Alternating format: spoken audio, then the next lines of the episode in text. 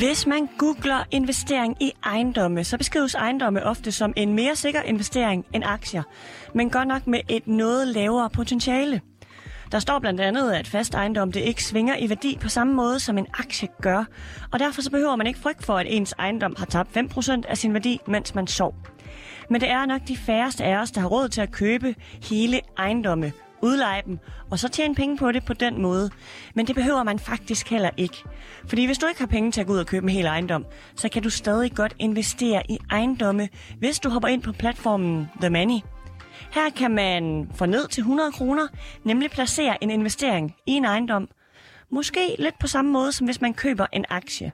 Præcis hvordan det her det fungerer, det prøver jeg at blive klogere på i dag. Og det gør jeg sammen med dagens gæst. Det er dig, David Svante. Velkommen til Aktier for Newbies. Tak. David, du er administrerende direktør for investeringsplatformen The Money. Hvis man går ind på jeres side, så står der jo, at man for 100 kroner kan investere i ejendommen, og meget snart også grøn strøm. Kan du ikke sætte nogle flere ord på, hvad er det her for en platform, I har skabt? Det kan jeg godt. Uh, The Many er en investeringsplatform, der udbyder alternative investeringer. Og alternativer uh, er jo et begreb, som i al væsentlighed betyder, at det er ikke det, du kan købe på en børs. Det er ikke aktier, det er ikke obligationer, det er ikke futures og swaps og forwards og hvad de hedder, alle de her forskellige finansielle instrumenter. Det er klassisk, i hvert fald, meget håndgribelige aktiver. Det kunne for eksempel være en ejendom, øh, Mm. et Hvorfor hus. er det mere håndgribeligt? Det er fordi, du kan gå ud og tage og, og føle på det. Øh, hvorimod at øh, en, en, en virksomhed, eller en future, eller en swap, eller hvad vi nu er, er jo øh, no, noget, der øh, i et eller andet omfang måske er lidt mere syntetisk, hvis vi har at gøre med nogle af de øh, almindelige instrumenter, der handles på børserne i dag. Ikke? Så øh, det, det er langt hen, det er ofte fysiske aktiver, som du kan gå ud og sparke til, øh, og det er det, jeg mener med de håndgribelige. Ikke? Og når I skriver, at man kan investere for 100 kroner, altså så er det andele af de her boligprojekter, I har. Ja, men konceptet fungerer jo på den måde, at der er et, et selskab, øh, en fond, som køber en ejendom, øh, og øh, så udbydes der andele af fonden til offentligheden. Og det vi så har gjort er, at vi har inddelt andelene i nogle meget, meget små bidder, så det er op til øh, kunderne eller investorerne selv at vurdere, om de har lyst til at gå med for 100 kroner, eller 100.000, eller en million kroner. Mm. Øh, og der kan man sige, der adskiller det sig lidt fra, fra mange aktier, som, som handles på, på, øh, på, på børsen i dag, fordi det typisk er, er er nomineret øh, i, i en højere værdi, ikke? så du kan ikke købe en procent, øh, eller du kan ikke købe øh, Mærsk-aktier for 100 kroner, du kan købe Mærsk-aktier for 13.000 kroner, fordi det er det, aktien koster. Mm. Og så har man set en, en, en bølge øh, af, af det, vi kalder for fractional ownership, øh, begynde at indtage øh, de forskellige investeringsuniverser, men de startede med aktierne. Vi har sådan noget, der hedder public.com for eksempel. Øh. Vi har øh, Revolut osv., øh, som er en, et, et britisk øh, øh, super-app. Øh, Robinhood, øh, som, I, som du helt sikkert kender. De her forskellige spillere er jo nogen, der har introduceret begrebet fractional ownership, så du ikke behøver at købe en hel aktie. Det fungerer på den måde, at øh, du har en broker indimellem, og brokeren køber sig en aktie, mm. øh, og den øh, skærer han i meget små stykker, og så sælger han så videre til, til dig og mig, hvis vi kun vil købe 10% af en aktie. Men man kan sige, at det var mere for ligesom at illustrere begrebet omkring fractional ownership, mm. øh, og det, øh, det begreb, det har vi jo taget og implementeret i det alternative investeringsunivers, så du nu kan købe en tusindedel eller en millionende del af et stykke fast ejendom, ikke? Og når man køber aktier eller investerer i fonde, så er der jo en kortage. Koster det også noget at investere 100 kroner eller 5.000 kroner i jeres øh, ejendom? Som det er i dag, så har vi en, en, en fee-struktur, der ikke er baseret på, at vi, at vi handler. Øh, så, så det klassiske kortagebegreb, det, det har vi ikke øh, taget i brug. Vi har til gengæld et management fee, fordi øh, den fond, den bliver administreret af et, af et managementselskab. Managementselskabet tjener penge på driften af fonden.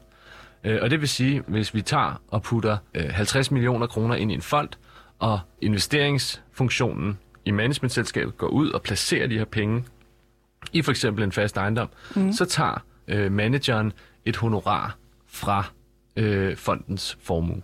Og øh, derudover så kan man sige, at alt det løbende, vi kalder det asset management, øh, som der sker i løbet af et år, det tager manageren også et honorar for. Så vi har en, der forvalter fonden. Øh, pengene er placeret i fonden. Mm. Fonden har en aftale med en forvalter. Forvalteren sørger for at få mest muligt ud af fondens formue ved øh, at, at, øh, at forvalte øh, kapitalen aktivt. Så vi har det der klassiske øh, skisma mellem passive forvaltere og aktive forvaltere, hvor passive forvaltere tit er meget, meget billige, og aktive forvaltere øh, typisk er, er, er dyre. Øhm, og så er der hele diskussionen omkring, hvor ligger performance øh, så mellem de her to. Med et alternativt aktiv, der giver det ikke mening at have en passiv forvalter. Fordi en passiv forvalter i den her kontekst vil betyde, at hvis der er en lejer, der flytter ud, så er der tomgang. Men der er jo nogen, der ligesom okay. skal lege lejligheden ud igen. Og det er den rolle, som forvalteren tager et honorar for. Og det betyder, at han lægger lejligheden op på Facebook for eksempel, For og så er der eksempel. nogen, der siger, at den vil jeg gerne lege. For eksempel. Altså, Okay. det, det, det kunne det sagtens være. Men det handler jo også om at få en rigtig pris for den, fordi vi kan alle sammen lege en lejlighed ud. Mm. Og spørgsmålet er, om den skal koste øh, 1000 kroner per kvadratmeter øh, i, i husleje, eller om den skal koste 1500 øh, mm. kroner. Øh, og, og der er en stor forskel. Så hvis man forvalter godt, øh, så kan man øge øh, fondens formue øh, meget. Hvis man forvalter dårligt, øh, så, så taber man øh, folks penge. Ikke? Jeg har været inde og lure lidt på jeres platform. Mm-hmm. I har en oversigt over projekter, som jeg kan investere i. Jeg kan blandt andet vælge noget, der hedder Brasøvej i Aarhus. Det her projekt det er beskrevet som øh, en attraktiv ejendom fra 2020. Der er 48 delevenlige lejligheder, der matcher bolig efterspørgselen fra Aarhus største befolkningsgruppe, de 20-29-årige. Derudover så står der, at det her ejendomskompleks eller projekt har et investeringsmål på 36,5 millioner kroner, og at der lige nu er 1366 investorer. Mm-hmm. Det samlede afkast det er 8 procent. Mm-hmm. Når jeg læser det her, så har jeg jo en hel masse spørgsmål, fordi hvad betyder det egentlig? Hvis jeg bare starter med lige at spørge om, hvis jeg nu vælger at investere i en af de her ejendomme i Aarhus, mm. eller lægge nogle penge i det her projekt, Yes. hvordan tjener jeg helt konkret penge på det så? Du tjener penge på det øh, på to måder. Mm. Øh, den ene er, at ejendommens drift, det betyder, øh, at der er nogen, der bor i den og betaler husleje for at bo i den, mm. skal være højere end de omkostninger, der er ved at drive ejendommen, altså viseverden og klippe græsset og pusse vinduerne og betale af på lånene osv. osv., osv. Ikke? Så hvis forskellen mellem, hvad det koster at drive den, er lavere end indtægterne øh, ved at lege den ud, Ja, så er der ingen penge. Nej, så er der ikke nogen penge. Men hvis indtjening, indtjeningen er højere, hvis der er et positivt driftsresultat på ejendommen, så genererer den et overskud. Og det gør alle vores ejendomme. Og den anden måde at tjene penge på er selvfølgelig, at værdien på ejendommen følger boligmarkedet, i, eller det følger øh, markedet for, øh, for udlejningsejendomme i hvert fald. Ikke? Så du kan sige, at hvis øh, ejendomspriserne stiger, øh, så er der en, en færre chance for, at, at det konkrete ejendomsprojekts værdi også stiger. Og tilsvarende falder. Ja, det er jo ligesom med altså sådan fysiske boliger generelt. Men nu går jeg jo ikke ud og investerer i en helt fysisk bolig. Jeg investerer i en lille andel af jeres bolig her mm. på Brasøvej i Aarhus. Mm-hmm. Der er altså et overskud, fordi du fortæller mig, at øh, indtægterne de er højere end de udgifter, I har. Mm-hmm. Hvordan får jeg penge ud af det her, og hvor tit får jeg penge? Fonden betaler kvartalsmæssigt udbytte til investorerne. Og det fungerer på den måde, at efter hvert kvartal, så har vi en, en, en finansafdeling, øh, der sidder og gør op, hvor stort blev driftsresultatet, hvor stort blev overskuddet, øh, hvor mange penge er det forsvarligt at, at betale ud til investorerne, er så et spørgsmål, som investeringsfolkene hos, hos The Many kommer til en konklusion om, og den konklusion bliver så lagt op til fondens bestyrelse. Der er meget governance i det her, kan du godt høre, men, men pointen er bare, at først bliver der regnet på det, så kommer der en anbefaling på, øh, hvor meget øh, kan vi rent faktisk udløje til investorerne, og så træffer fondens bestyrelse en beslutning om at udløje, det kunne være en, en kvart procent af den investerede kapital, eller et eller andet den dur til, til investorerne. Og så hvis man har investeret 100 kroner, øh, så får man meget lidt, og hvis man har investeret øh, 100.000 kroner, så får man så en pæn chat i udbytte, ikke? Så det, ja, det lyder, jeg skulle lige sige, det lyder lidt som en udbytteaktie så. Konceptuelt er det fuldstændig det samme. Mm. Forskellen på, den væsentligste forskel på en udbytteaktie og på øh, det, vi har på platformen i øjeblikket, er, at udbytteaktien er i en virksomhed, og vores fonde er i ejendommen. Ikke? Så i den ene situation, der udløjer du, øh, der får du udbytte for driften af en virksomhed, fordi den tjener penge, og i vores koncept, der får du udbytte fra en ejendom, fordi den tjener penge. Jeg havde besøg af Mira Li Nielsen, der er boligøkonom i Nykredit sidste uge. Mm-hmm. Og hun fortalte, at noget af det, de kigger på på markedet, det er, at priserne nok kommer til at falde, og boligskatterne kommer til at stige, fordi vi får en skattereform i 2024. Ja. Er det noget, der også kommer til at påvirke jeres øh, investeringsplatform? Altså man kan sige, hvis, hvis, hvis det er noget, der materialiserer sig, så kommer det til at påvirke alle. Vores investeringsplatform, eller vores, de aktiver, vi har investeret i, er jo ikke andre, anderledes end, end, end alle mulige andre ejendomme rundt omkring. Mm. Øh, nu har Nykredit øh, og, og deres øh, boligøkonomer jo sagt det der en del år efterhånden, og, og den her skattereform er der ikke rigtig nogen, der, der ved så, så frygtelig meget om endnu. Men øh, den er sat fast til 2024, ikke? Jo, jo, men sidste år var den sat fast til 2023, så, så man mm. kan sige, vi, vi, vi, ved, vi ved jo ikke rigtig øh, øh, præcis, hvilken effekt det vil have på markedet, og om det vil have en effekt. Fordi der er mange, mange, mange flere hensyn end, end en, en, en skat på, øh, på, på, på ejendom i, i spil her. Mm. Og den konkrete effekt, der har også været hele diskussionen omkring lagerbeskatning af ejendom. Vi, vi savner jo stadigvæk at se noget, noget konkret på, hvad det betyder. Lige nu, der gælder det ejendom, der ligger på øh, over 100 millioner kroner. Vores ejendom ligger ikke på over 100 millioner kroner. Alle de der ting kan nå at blive lavet om 10 gange, øh, lige så hurtigt, som, som de ligesom blev sned ind ad bagdøren, øh, for at imødegå alt det der BlackRock. Blackstone, ja. Nu siger du, at jeres ejendom ikke ligger på over 100 millioner kroner. Hvis vi kigger på den her på Brasøvej i Aarhus, så har I et investeringsmål, der hedder 36,5 mm. millioner kroner mm-hmm. på øh, den her, det pågældende kompleks. Mm-hmm. Hvordan fastsætter I det mål? Det fastsætter vi på baggrund af en, en masse beregninger øh, på, øh, som tager udgangspunkt i, hvad er det for en pris, øh, som vi er villige til at betale for ejendommen. Øh, hvordan vi når frem til den pris handler om, hvad er det for et afkast, øh, vi mener, som investorerne øh, skal have ud af det, øh, og kan få ud af det. Mm. Øh, det er jo i virkeligheden ret markedskonformt, så man kan sige, ejendommen bliver typisk udbudt til en eller anden pris i markedet, og det er jo baseret på, at den genererer et eller andet i afkast. Mm. I har sat det afkast til 8 procent. Ja, vi har sat øh, det afkast, som fondens investorer kan forvente øh, til 8 procent. Men i den business case ligger jo også, at ejendommen er belånt. Så realkreditinstituttet, som er med til at finansiere ejendommen, låner øh, i det her tilfælde 60 procent af ejendommens øh, samlede pris. Mm til fonden, og det vil sige, at skulle man have købt den med 100% egenkapital, så ville, øh, ville afkastet have været øh, langt dårligere. Øh, så ville vi have været nede i, i en 3-4%. Ikke? Okay. Og det, det er effekten af gearingen. Et, et, et andet øh, sted, hvor at, at man faktisk øh, kan få noget, som man ikke kan få andre steder, øh, for hvis man selv skal optage øh, øh et lån, øh, så kan der være en masse øh, forhold omkring gældsfaktor og så videre, som man ikke kan, som man ikke kan få adgang til øh, lånefinansiering. Det er den ene ting. Den anden ting er, at typisk privat, så hæfter man personligt for det og sådan nogle ting der. Og alle ejendommen, eller alle fondenes øh, lån bliver optaget på det, man kalder for non-recourse forhold. Så du kan aldrig nogensinde komme til at skylde mere, end du har investeret. Og det er, jo en, det er jo en ret væsentlig forskel på selv at gå ud og investere, hvor du jo kan blive teknisk insolvent, dårlig investering. Øh, det kan du så ikke blive i, øh, i, i, i vores setup. Så det betyder, at hvis jeg investerer 100 kroner eller 5.000 kroner, så kan jeg aldrig skylde jer mere end henholdsvis 100 og 5.000. Du kan aldrig komme til at skylde os noget, fordi de penge, du har investeret, dem har du så investeret. Så kan du selvfølgelig tabe, tabe dem. dem. Du kan tabe de penge, mm. øh, øh, helt klart. Men, men du kan ikke tabe mere. Nej, okay. Øh, men hvis du går ud og låner, lad os sige, at du vil købe en lejlighed til, til 5 millioner kroner, og du går ud og låner de fire af dem, og ejendomsmarkedet falder drastisk, og du kan sælge lejligheden for 3 millioner, mm. øh, så kan du have tabt en million mere, end du havde. For du skal jo betale hele lånet tilbage, ikke? Ja, så det er ligesom en sikring ved jeres platform, at man kan ikke tabe mere, end man ligger i det. Ja. Lige nu er der knap 1400 investorer på den her pågældende ejendom i Aarhus. Mm-hmm. Betyder det, at øh, ejendommen først lukker for investeringer, når I har ramt 36,5 millioner? Ikke i første omgang. Jeg, jeg forventer faktisk, at vi køber ejendommen øh, nu her, øh, til trods for, at vi ikke har, øh, har, har 100% fuldtegnet. Mm. Og så får vi de sidste øh, 15-20 millioner øh, et andet sted fra.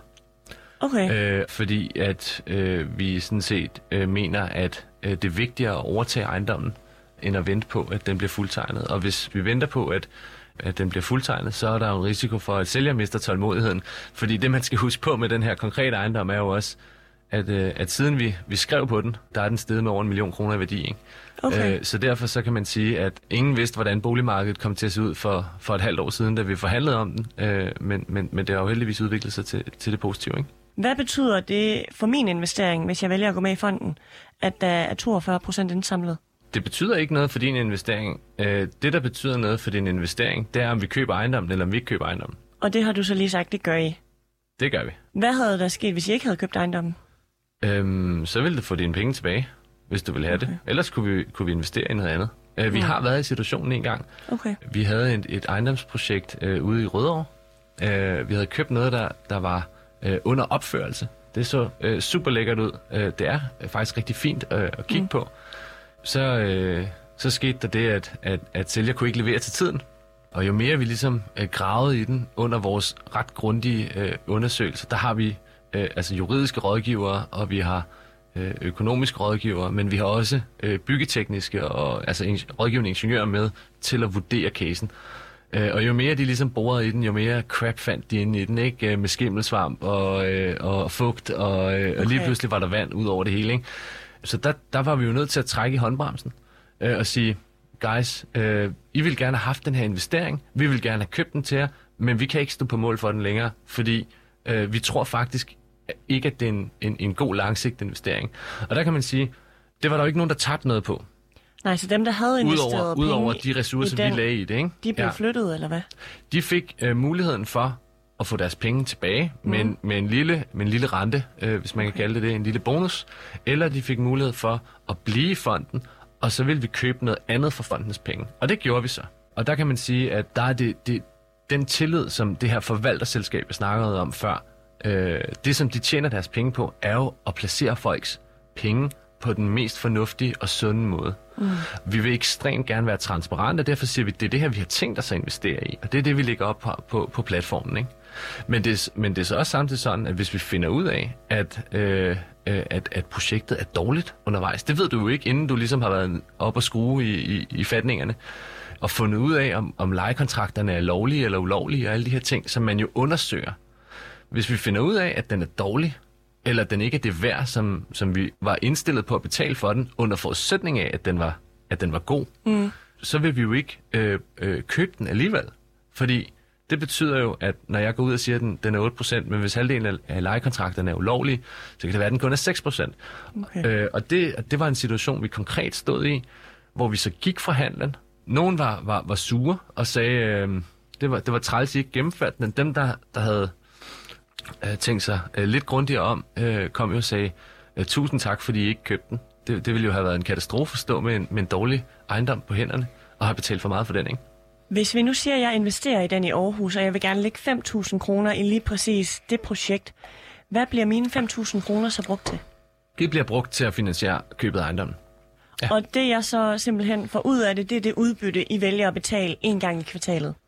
Korrekt. Og udbyttet er jo en, en ret lille del af det samlede billede. Ikke? Vi budgeterer i den her med, med, med cirka 3% i udbytte. Det vil sige mm. 5.000 kroner. Lad os prøve at se, om jeg kan nudge dig til at investere 10.000 i stedet for. Ikke? er nemmere Øh, så er det nemmere at regne med. Ja, præcis. Uh, hvis du investerer 10.000 kroner, så kan du så forvente at få cirka 300 kroner om året i udbytte mm. uh, før skat. Ikke? Men du kan samtidig forvente, at værdien af de 10.000 kroner bliver ved med at være der, eller bliver mere værd. Okay. Og det, og det, og det er det øh, øh, samspil, man ligesom skal forstå. Men du skal også forstå, at når jeg betaler 300 kroner ud, så hvis værdien af ejendommen er status quo, og jeg har betalt dig 300 kroner, så har du kun 9.700 kroner tilbage. Så derfor så ligger der en forventning om, at aktivet stiger i værdi, og at driften er positiv. Mm. Når jeg siger 9.700 kroner, så er det ikke helt rigtigt, fordi vi udlader jo ikke 100% af, af, af, udbyttet. Der skal også være noget, nogle, nogle cash buffer i, i fondene, og, mm og hvad hedder det, og vi har likviditetsreserver og sådan nogle ting. Men konceptet øh, er, at øh, når der bliver taget udbytte, er det jo selvfølgelig på bekostning af den værdi. Hvis vi lod udbyttet stå, og du ikke fik et udbytte, så vil værdien bare stige, og så vil øh, checken komme den dag, vi solgte ejendommen. Ikke? Det var alt for denne her gang. Næste gang så er David Svante, som er administrerende direktør for boliginvesteringsplatformen The Money, og jeg selv tilbage. Der kommer vi til at dykke mere ned i, hvad der for eksempel sker, hvis flere investorer vælger at trække sig fra en investering, eller hvis dem, som bor i lejlighederne, vælger at opsige deres bolig, og man så risikerer at simpelthen ikke kunne lege flere boliger ud i en periode. Jeg hedder Camilla Michelle Mikkelsen, og det her, det var Aktier for Newbies.